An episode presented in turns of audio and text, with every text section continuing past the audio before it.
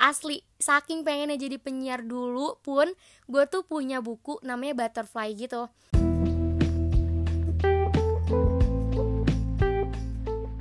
Halo, selamat datang di Prambors Podcaster. Biasanya sih kalau opening selalu bermula dengan sapaan Halo, selamat datang di podcast Lege. Tapi berbeda untuk episode kali ini Karena edisi spesial buat pertama kalinya podcast Lege ikutan lomba podcaster seluruh Indonesia. Gokil. Radio mana lagi coba kalau bukan Prambors yang ngadain. Dan hebatnya lagi, lomba podcast kali ini Prambors collab sama Podcast Mas Asian Network. Gila nggak tuh? Dan BTW, BTW, BTW, gue tuh dari dulu kan seneng banget ya buat dengerin Prambors siaran. Apalagi tuh pas denger Nita Gina waktu zaman zamannya masih jadi jengkelin. Asli dah gue tuh nggak pernah se expect itu kalau Nita Gina dia sebagai penyiar di Prambors. Dan yang kalian tahu juga Nita Gina sebagai jengkelin yang aslinya tuh nyebelin banget gitu. Makanya gue tuh punya ambisi gimana caranya nih bisa jadi jengkelin terus bisa jadi penyiar di Prambors anjir. Itu gue bener-bener yang berpikiran untuk pengen banget jadi penyiar.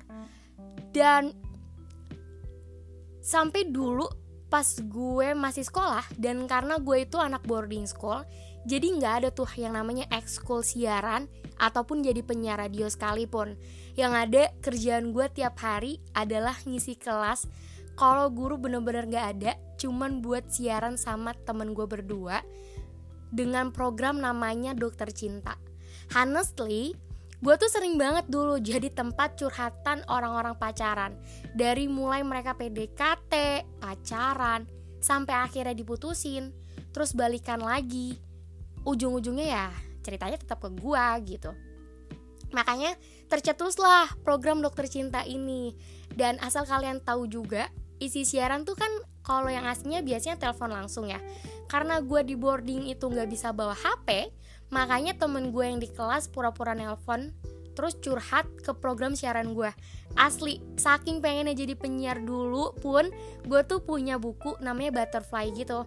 Ya bisa dibilang buku diary lah tapi karena nama geng gue tuh BTF BTF AK Butterfly makanya gue sebut buku kupu-kupu terus gue nulis salah satu wish gue di mana di masa depan gue tuh pengen banget jadi penyiar radio.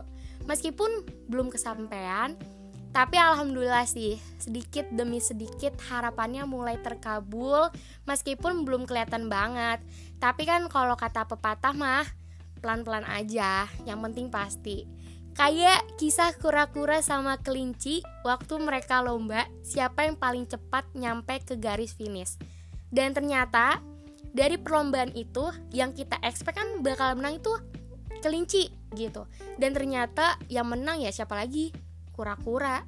Terus kayak kita udah berpikiran kalau kura-kura ya lambat kura-kura lemot gitu kan. Mana mungkin bisa nyampe ke garis finish duluan dan ternyata gara-gara kelinci itu dia selalu ke distract dengan lingkungan sekitar dan kura-kura tuh dia kayaknya punya tujuan yang pasti dan satu lurus gitu.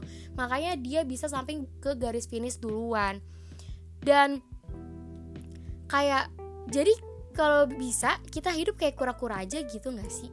Karena meskipun pelan untuk mendapatkannya tapi semua goals yang kita catat dulu dikit-dikit bakalan kecapai Bukan begitu teman-teman semuanya? Intinya tetap fokus dan percaya aja. Tuhan tahu kok seberapa banyak usaha hambanya untuk menggapai apa yang mereka cita-citakan. Ya contohnya salah satunya gue Meskipun suara gue pas-pasan dan pengalaman gue sedikit untuk jadi penyiar Semoga aja bisa menggapai impian gue menjadi penyiar di Prambors Amin. Udah ah gitu aja.